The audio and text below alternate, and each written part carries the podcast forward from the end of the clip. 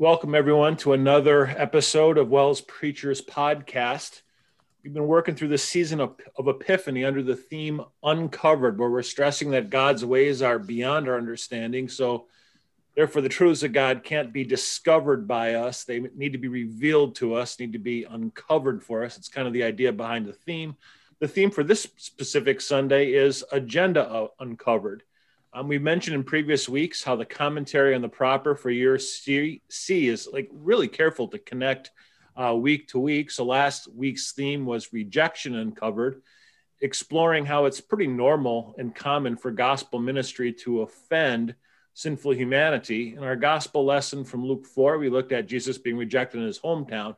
This week, then it's almost like a complete 180. We're still in Luke chapter 4. Jesus is doing miraculous healing and casting out demons instead of hearing of people rejecting him, we learn that the folks are so enraptured, they beg Jesus not to leave the area, but Jesus says he has to go elsewhere to proclaim the gospel. That's our theme for the week Agenda Uncovered What Must Be Said, Not What Others Want to Hear. Our participants for today are Pastor John Borman of Peace in Aiken, South Carolina, Pastor Tim Borman of Sure Foundation in New York, and Professor Paul Wendland as our seminary commentator. I'm John Hine, the coordinator of WELS Congregational Services. Tim, let me start with you. Can you set the stage for us? What's the main point of this particular week in Epiphany? Can you summarize what we're hoping that God's people take home with them on this specific Sunday? I'm going to give them my best shot. And like all I can say is that this set of lessons, like all of them, but again, this Sunday, so powerful. And I think I'm picking up on our theme of the day where it says, uh, what must be said. It's really a focus, what I found in the lessons. And I'm going to steal a little bit from Melanchthon on the power and primacy of the Pope. But I think this Sunday is really about the power and primacy of the word. And so you see that in the first lesson in from Jeremiah 1, where it's all about this prophetic ministry that Jeremiah is going to have, and his mouth gets touched as if to, to remind us his ministry is going to be all about the word. It's that's what's going to be primary, and it, the power of the word too is there, where we're told that that Jeremiah is going to uproot and tear down and destroy and overthrow and build and plant. Like look look at all these things that the word is going to do. And then he turned the second lesson uh, from Second Timothy chapter 3. Again, it's about the power and primacy of the word for young Pastor Timothy. And the word is called useful, it's, it's, it's sufficient, it can rebuke, and he's told to preach it. So it's power and primacy. And then, of course, and I don't want to steal anybody's thunder. Um, it's no different in Jesus' ministry. Go figure. He's his prophetic ministry is going to be one where we see the power of the word as he rebukes um, the bondage to sin, whether it be sickness or demon possession, but also the, the, the primacy of it, where he says, I, the necessity of it too, I've come to preach the good news.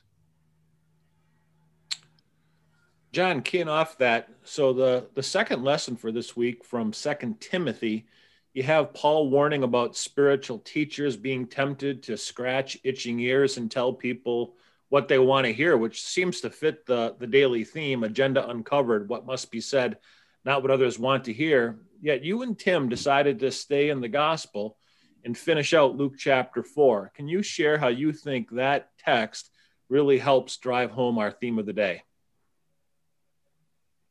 Yeah, you know, so now I feel like I'm doing a little bit of lectionary commentary and maybe building on what Timothy said. It's really interesting to see this this lectionary lineup today. You know, the if you look at the history of this lectionary, and I did, I did a little bit of lectionary spelunking because I was like, why does this Jeremiah text link up? Because it used to used to link up with the end of the cliff throwing incident, and then it moves here and it connects up here which sort of adds this sort of adversarial type edge because you have four like adversarial, like pull down type verbs associated with Jeremiah's calling and only two building up and planting verbs.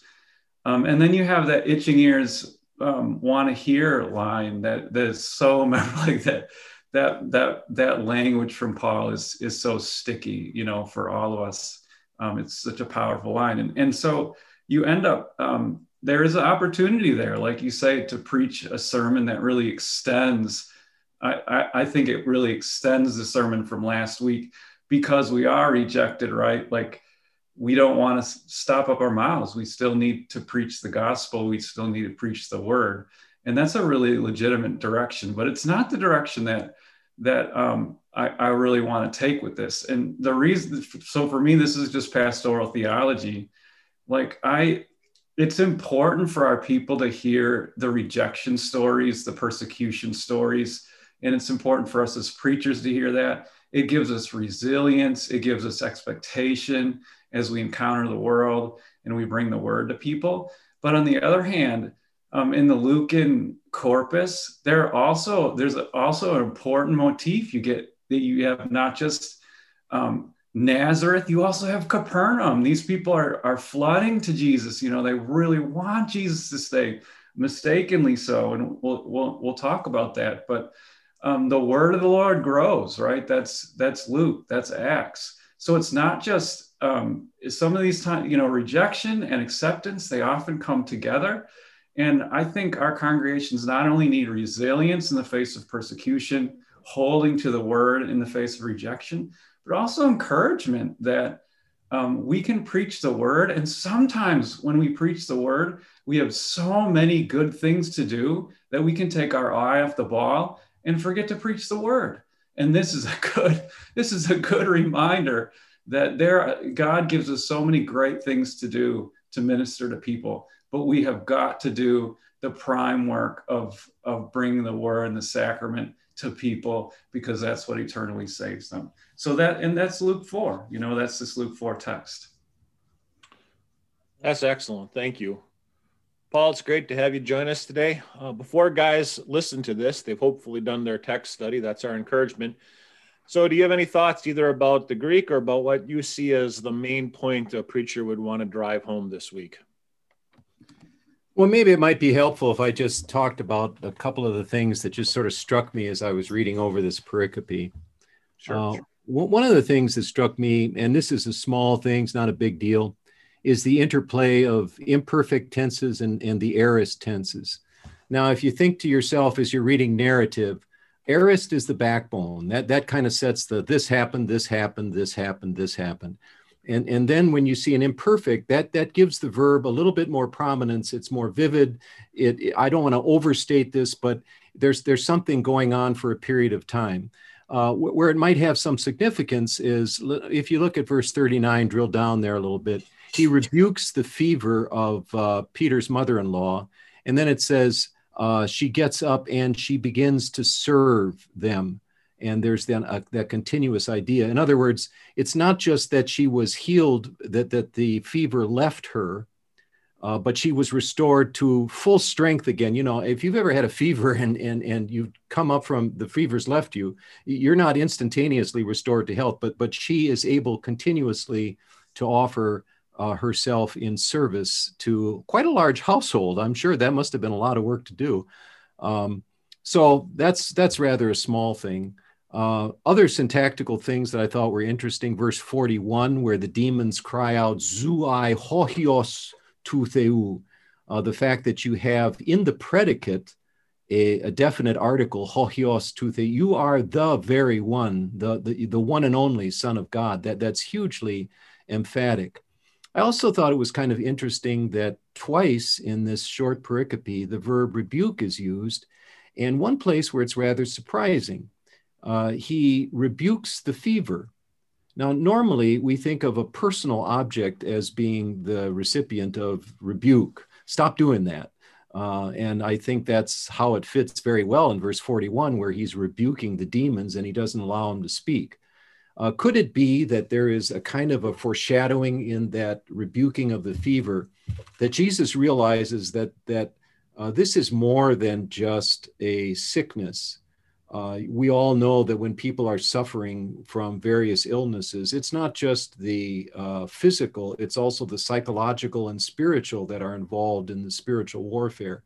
Could it be that he's also saying that behind this uh, is also the prince of demons who is seeking to thwart the rule of Jesus in people's lives? Um, then, of course, his popularity, uh, they're, they're, they're just hunting him down. Epizetun uh, auton in verse 42. They, they really want to find him. They are, uh, they are really on a, on a hunt here. And in fact, I think uh, Mark has the verb dioko there. They're actually in hot pursuit, uh, the, the crowd is. And then, of course, the programmatic statement in verse 43, which is really, I think, the theme of the whole thing. This is Jesus' agenda. Uh, he says to them, also to the other villages, it is necessary that it is God's will uh, that I proclaim uh, God's reign because this is the reason why I have come. Uh, as I try to think of that, and this is more a thematic thought rather than on the basis of the Greek, I, I imagine Peter at the head of the crowd saying, You know, Jesus, you got to a setup here, man. You got it all going. You, you have the crowds, in the palm of your hand. You could set things up. You, you we could set up booths, man. We, we, we could have a fair here. People could be streaming to you from all over Galilee, and you would you, you have made the, the the hit parade here. You, you don't have to worry about being taken care of from here on out. You're a popular guy. And Jesus says, No, no, no, that's that's that's not what this is about. I, I think if I can paraphrase Paul, the love of God compels him because he is convinced that he is the one who is about to die for all, and therefore all are going to die in him. And he's going to die for all, that those who live should no longer live for themselves, but for him who died for them and was raised again. That that same restless and compelling love of Christ is seen in him, embodied in him. So Christus for us, as also Christus en nobis, Christ in us, that drives us on uh, with the same kind of restless love that seeks out others and is not willing to rest on our laurels, not looking for popularity, not looking for a place to settle down and say, Here I'm a success, but always has the eyes on the far horizon. Um, and be, there's some other things, but I think that's enough. That's fantastic. Uh, Tim, back to you. Let's let's get some uh, give some ideas for guys who are eager to start writing. You have any initial thoughts on how you might handle this text? Uh, I, I do. I do. They're they're very preliminary. Um, I just I wanted to back off for a second and just notice a couple of things, and then kind of talk about some things that you could do with this text. We're here. We're really met for the first time with the miracles of Jesus, and I just wanted to make a couple homiletical comments about that and I think Professor Wendland really just helped us a lot with one of his comments about uh, the rebuking of the the fever. But um, miracles are hard to preach on, and I think we have to acknowledge that. A lot of times, I think conservative pastors and theologians will. Uh, I think a common thing to do is to almost spiritualize them, where you know you got the blind man and all of a sudden we're talking about uh, well we're spiritually blind and jesus is going to save us from that. And I, you know i don't know that that's a real good path to go down when you're preaching the miracles of jesus. Another common thing is just to, to always say the same thing about about jesus like oh look he's the son of god. And then every time you run into a miracle that's kind of what you say. Um, or you could go to the other end and and be sort of with the liberals and uh, demythologize them. I actually, I was one of my favorite devotionals is written by Bo Giertz. He wrote The Hammer of God, mm-hmm. and that's what he does was with the the story right before this. It's all one day, but if you if you dig in his devotional, he's he's he uh, demythologizes it, and he says, "Oh, uh, there's all these mentally ill people." and Jesus healed that, which is still a miracle. So I don't know, I don't know what you've really um, done there other than undercut the text and, and you still have a miracle staring at you at the face. But, you know, I think w- with the miracles of Jesus, our first challenge here is to preach them in, in really in a textual way and to, what is Luke trying to do here? And so I just wanted to, I guess, make that comment. Um, and I think Professor Wendland is dead on when he says that uh, verse 43 really is kind of the climactical part of this, where you have this d- divine necessity. And I love the words restless love. I actually wrote them. He's this restless love. I have to go to the cross. And it connects back to Jesus saying, I have to be in my father's house. I, I have to preach the good news. And then he's going to say, I have to suffer and die. And and right here we're kind of getting looped into this theme that's going to be played out throughout Lent, even later, and throughout the book of Luke. And, and as far as like getting into a teaching of it, what I'm really drawn to right now in, in a preaching of it um, is the episodic nature of the text. So we we have like we we have these different episodes, and Luke actually gives us these the timing of it, which I think is very unique. And so I think a way that you could do this is you could just be amazed at Jesus. Look, look at look at him here. He look at how much he cares uh, about Simon's mother-in-law. That's an interesting thing too, um, where Peter's going to become a follower in just a second. So I think there's a little bit of Peter happening here look at his power over the demons. I mean, this is just amazing. They're just going shrieking out. And, and to understand and be able to discern the darkness of the world. And I think there's ways to pause in there and, and, and even the spiritual nature of, of, of the things that happen in the world. Um, and then and then to come to that big proclamation of the divine necessity, the mission of Jesus uh, there was a there's a there's a quote that I think would really ring out, and it, it goes like this: "He who has a why to live um, can can bear with almost any how." Or here's another one: um, "We lose our way when we lose our why," mm. and Jesus had a why. He he wanted to save us, and he was dead set on it, and he wasn't going to get drawn off into spiritual battles over here or become just a doctor for people. He was going to die and rise again. And I think that means something for us as the church. So I there's definitely a sermon in there. That quote sounds familiar, Tim, but I can't I can't identify it. Do you have the So the first one, the first one is oh, I forget the guy's name. He's a Holocaust survivor. Uh, the second one it's Elie Wiesel, isn't it? Timothy? Is it Elie Wiesel? Yeah, could be. The other one, I, I, I looked for a source on it, and I think a number of like leadership gurus have used it over the years. So it's hard to like dig sure. down and be like where the original source is from. But it's a good one. I like it. Sure. John, what about you? You got thoughts? How are you thinking of handling the text?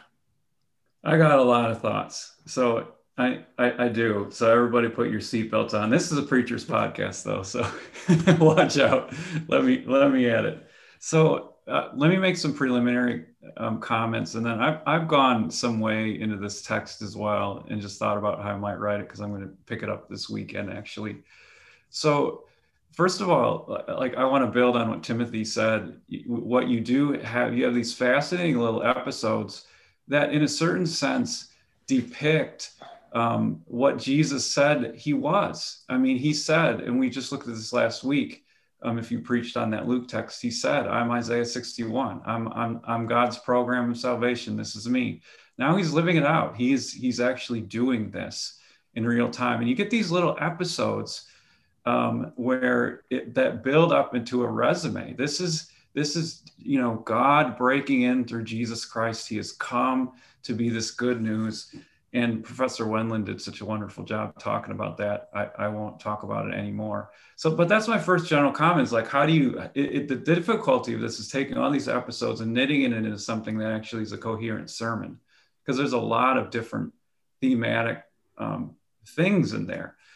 Um, the second comment I have is that um, when you treat law and gospel with this sermon, I, I think one way that you can approach it is instead of doing a law gospel structure or something like that, um, I think we can think about um, doing little packets of law and gospel along the way. And I think that's a nice Waltherian, you know, way of doing it. And I'll try to point out some ways that you can do some law gospel packets along the way as you kind of build to this this um, programmatic climax of of Christ's mission. So um, a possible sermon form that I think could work is um, what some homiletians call story application, which is you just go into it and you tell the stories. Um, and then afterwards, you clarify the theological meaning that you want to bring out of the stories um, by making some applications. So I, I think that could work. Um, just telling the story of a day in Christ's life. I, I might do an aside at this point and say, I, I think it's interesting the way that the lectionary was cut, because you could have put in verse 30, you could have just started reading at verse 31 and then finished the chapter, which would have given you a day in the life of Jesus. Um, and you still could do that. You know, like this is Jesus went to church in the morning and then um, he came home from church and he helped Peter's mother-in-law. And then after the Sabbath was over, the you know the floodgates let loose and everybody's bringing the sick there. It's called this all-night ministry. I mean, it's amazing. Jesus doesn't sleep, and so you kind of have a, a 24 hours in the life of Jesus, um, which would be an interesting sermon all by itself that builds up to um, the great program uh, of Christ's mission. So story application, and um, so I want to start um, making some comments about how to tell the story. Um, one way to tell a story is to pay attention to the details. Um, I love in verse 39 how Jesus bends over. He bends over. There's a, it's it's it's you can you can picture that. The other language that I love in here is high fever. Um, and I think when I preach this, I'm going to make some comments about um, the pers- perspicuity of Scripture and um, how sometimes we can bring uh, the scripture is so perfectly clear, but what happens is we bring modern prejudices to the text. So us modern people, we hear high fever and we're like, pop a couple Tylenols, get some antibiotics, boom, we're ready to go. and we we we we don't like an ancient person hears high fever, and they're thinking um, seizure. Uh, they're thinking um, I'm thinking about my daughter uh, on the couch reading Laura Ingalls Wilder with my wife, and Mary gets scarlet fever, you know, and she goes blind. Um, this is a big deal, and and people, you know, the bedclothes are soaked with sweat. This is an older woman. Um, Peter's wife is there in the room tending this. I mean, this is this is an amazing scene. Jesus walks in, and I love Luke immediately. She's brand new. I mean, this is powerful, powerful story. It really is. And then as you move on, all of a sudden you have this image, and, and I just I, uh, like my heart is captured by this. Like I, this is one of those texts that makes me believe Jesus loves me too. like he loves me too because he everybody gets a chance with Jesus, and Jesus goes all night. He could have waved his magic wand. He said he could have said, "Okay, little Jimmy with the bum foot." Um, uh, Mary with the with the bad eyes, boom, everybody's healed. No, no, no, no, no, no. He lays on hands. Every single person, all night long, Jesus triages. It's amazing story. And just to see that and live in that and help people do that, whoa, I, I mean, that makes my heart come alive.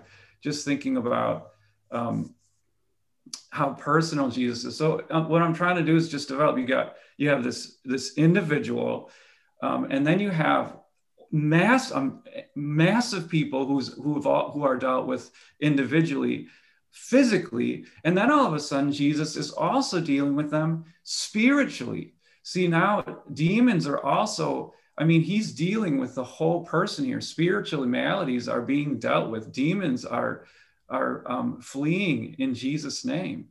Um, and I, I think this is where you can do a little theology with people too. Um, how, how do you help a modern Western person think about um, demonic um, possession? Because everybody's going to be like, well, that has nothing to do with me. And I think you can help people with the distinction between um, demon possession and demon influence and how people see the spirit of the air that we all deal with, the temptations that we deal with. And a preacher has a lot of opportunities there to do law and gospel, to think about the ways that we have been influenced by demonic activity, and then to think about how Jesus, in his name, those demons are driven away. They can't stand up in his presence. He is the Son of God. Um, and then, so then you have these episodes, and it all builds up to Jesus doing the, he's going to do this for everybody. He wants everybody to know that he is, he is the complete savior of the world. And he's going to stop at nothing to make sure that we all know. So that's the first half of the sermon, or maybe the first two thirds, because you just tell the story. I told you I was going off. Um, and then I got three applications, actually four. I got four applications. Um, and they and it's the Christian triad: faith, hope, and love. Faith, hope, and love, and then mission. So the faith is believing Jesus is ultimately going to do this for you. On the last day, he's going to do this for you. This is where you do a little theology with people. He hasn't. You, you weren't at Capernaum, you, but you didn't miss out. He's coming back to do this for you. Um, faith, love. Um, we are Christ's hands and feet in the world um, what if the church I, one, one of the applications i'm going to make with my people is this and, this is just doing a little bit of law and gospel as you go along here is I, I think and this is i'm stealing this from cs lewis um, Screwtape letters but um, one of the temptations that we deal with today in this world is a lot of the things that we pay attention to in our lives are just far enough away that they are important or just close enough that they're important to us but they're just far enough away that we don't have a calling to them. So, you know, people say, I see all this evil. And I and then I ask them, where is it? And they're like, they they name they name some politician or some other city or something like that. And what I want to call my people to is just love Capernaum. Love Capernaum. Love Capernaum. there's enough for us to do right here. Jesus stayed up all night to love people we can do that too. So that's love. And then hope. And this is where you start working on that whole mission thing of the church that you really want to, you know, that I want to climax with is we can't, we're not social justice. Um, you know, and you have the right up in front of you. Uh, we do love people, but we cannot fix this world because we cannot fix sin, but Jesus can. And so, you know, who hopes for what they already have is what we're talking about here we are we are going to continue to hope in Jesus and in his return and that brings us to our mission. This is what we're here to do and then you do the primacy of the word and the sacraments. We're here to preach the gospel. I'm preaching to you i'm preaching to you the gospel right now. Jesus has come to do this for you. He's coming back to do it for you. Amen. There's there you go.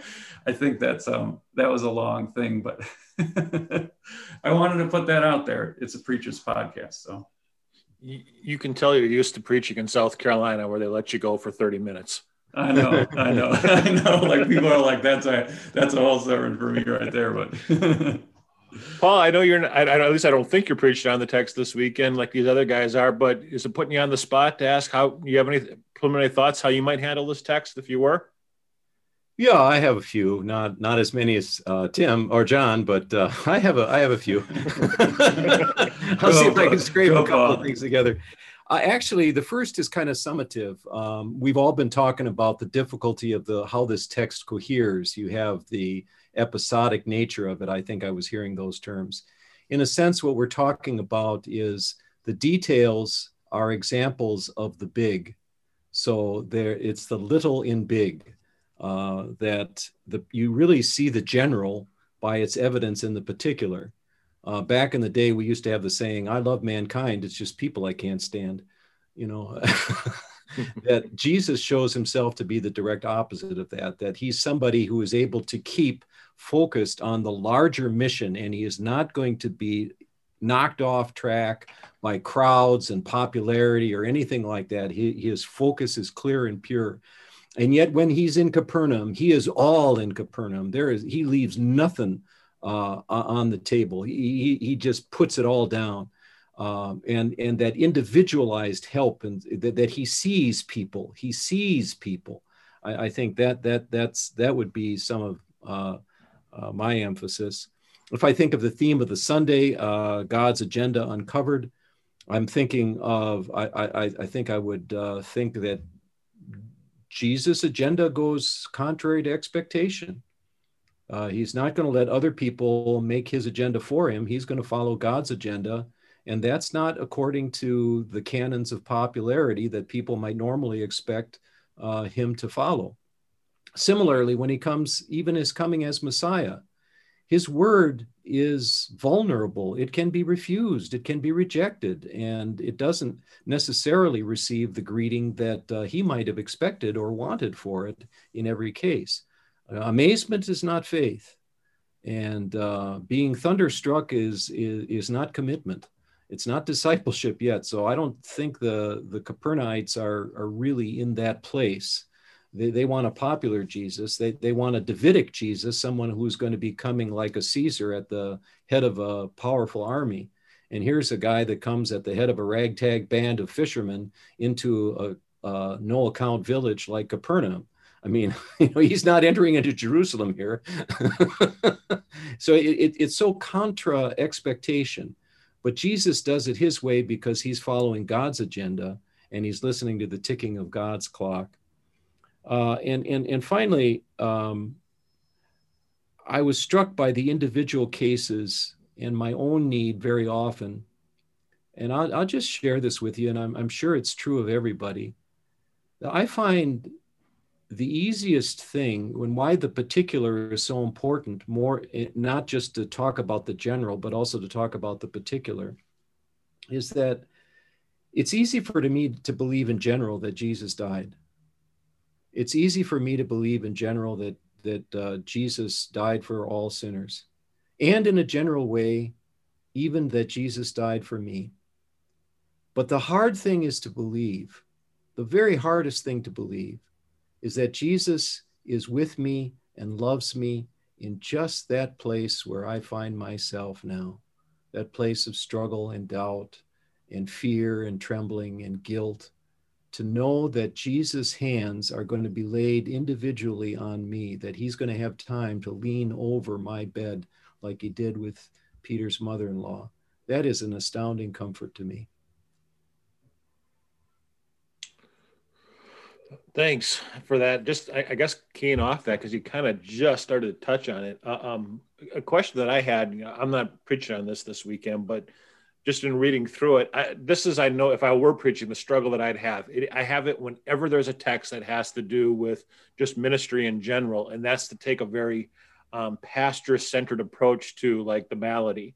And so I'd, I'd look at look at this and I would say, see, pastors, uh, um, your ministry isn't about doing everything that makes you popular. It's about doing what God has called you to do. Um, I, I don't know that that's the right malady, though, considering I'm not preaching to a bunch of pastors. I'm preaching to um, people who have different vocations. Do you guys have any thought? What would be the, whether you want to call it the malady or the thing that, that this text calls the average listener for when it comes to repentance, which could be, I guess, a sin of the, you know, hands, mouth, mind, heart. And I, I think Paul just kind of started to touch on that sins of omission, sins of commission. What, what's the malady that guys could maybe aim at?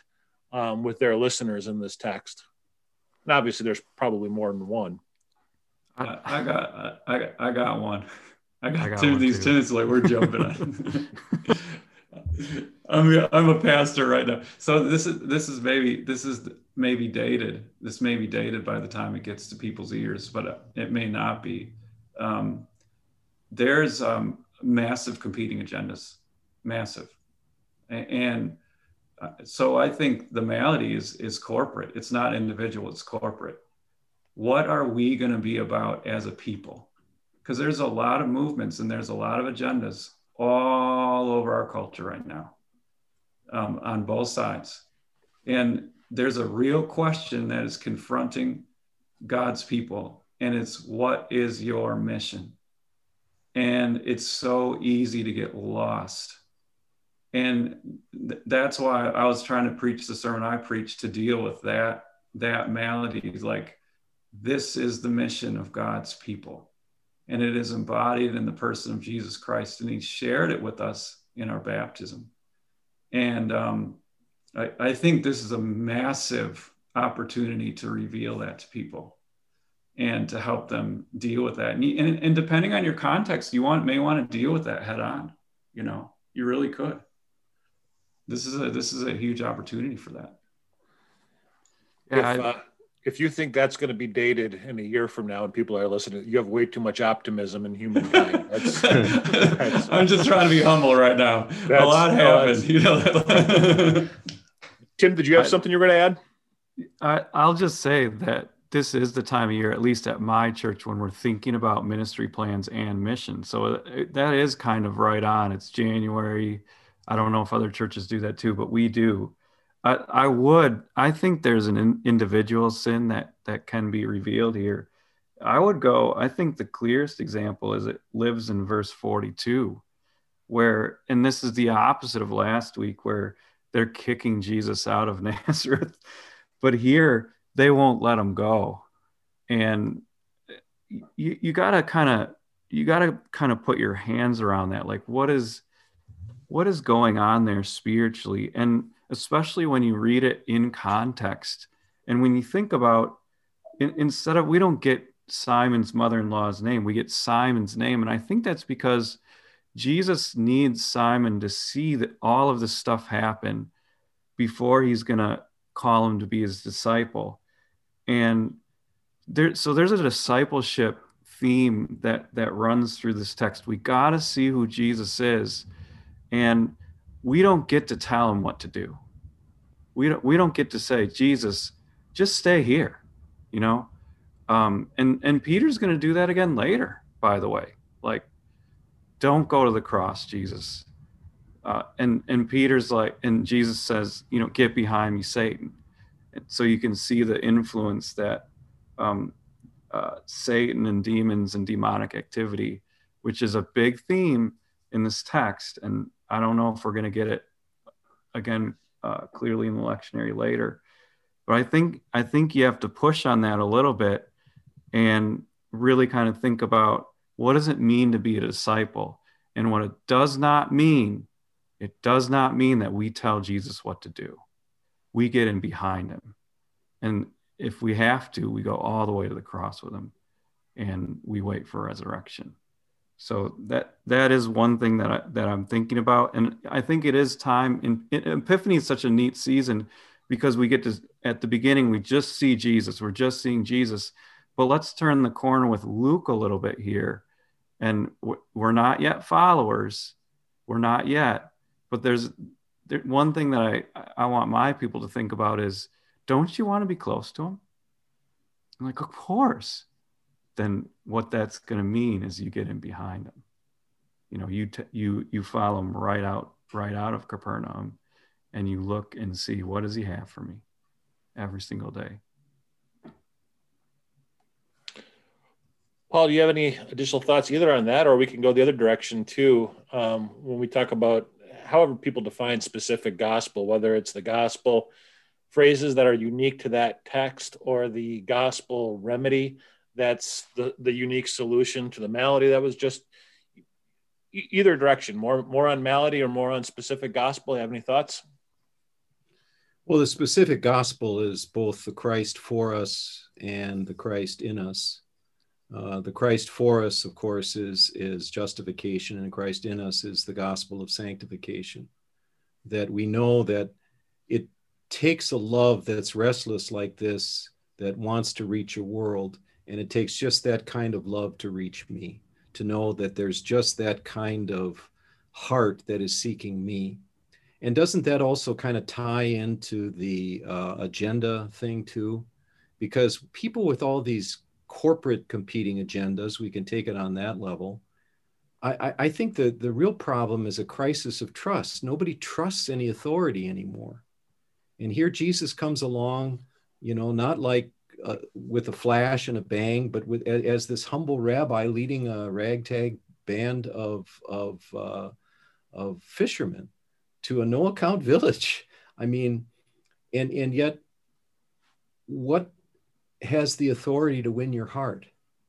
Somebody that waves a sword at you, somebody that shouts at you, somebody that even comes up with a lot of clever arguments and makes you look stupid uh, somebody that you're just convinced is going to be the success of the country, somebody that you just think is going to be the destruction of the country.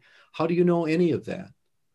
But here you have this gentle man who goes all the way the way of the cross and wins you by the sheer force of his love. And he shows that love in the way he treats Simon and mother in law and all the sick, and then that love and wanting to go on to other uh, people. And that love is a fire. It, it, it is a fire in us. So it also leads to sanctification living as well. So I guess that, that's that's probably enough. Yeah, that's fantastic. It kind of leads to our just final thoughts for today, where we talk about potential applications, and I think Professor Wendland just just gave us some of them. And in, some case, the application is just plenty for the text to say, um, just rest in the peace that you've just been given. Um, and then there's other texts that suggest a change of behavior or a change in in thinking differently about about the world in view of the text. Um, Tim or John, you guys have any any potential applications you might try and make? Oh, I guess you kind of got into that earlier, John. Your faith, hope, and yeah. love. The only thing that I wanted to do is point out how awesome Professor Wendland's comment was. I like rewind a little bit and listen to that section again. If you're on the podcast the hardest thing to believe that that line was awesome. And i, I want to connect to that that because that connected to me. I have a so i'm not doing application right now i'm just doing appropriation. There's the, the, the particular here is so prominent in this in this text.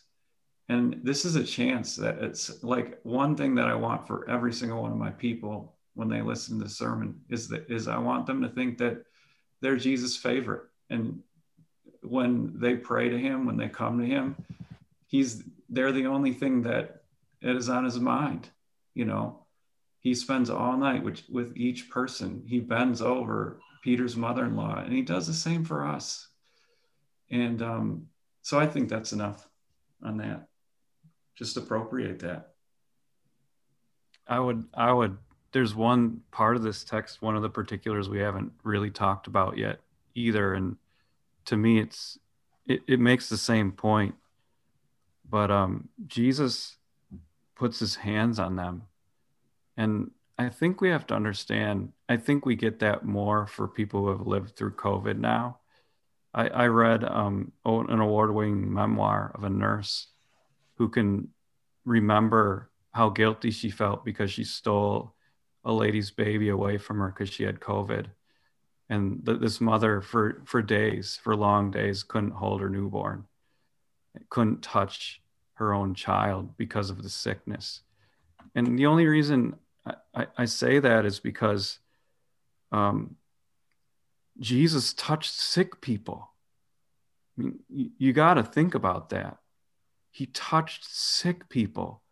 And it, it, it it speaks to his power. Like the sickness isn't kind of running up his arms and about to take his life. It, it the power runs the other way where he just clears everything up and they're healthy again. But it also speaks to his love and his concern. And I, I just can't get that out of my heart. He touched them. He touched sick people. And so you think about his hands you think about his hands, and these are the same hands that were going to be later pierced. I'm making the same point, but maybe maybe we're seeing the same things in this mm-hmm. text. That's fantastic. Hey, you guys have any any final thoughts? Otherwise, we're getting pretty close to when we wrap up.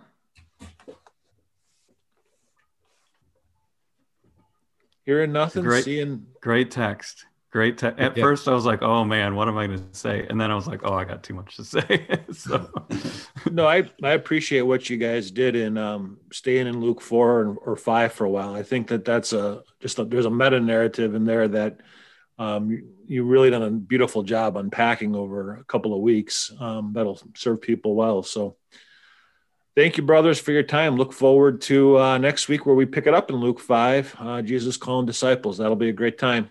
Talk to you then. Bye bye. Bye, guys.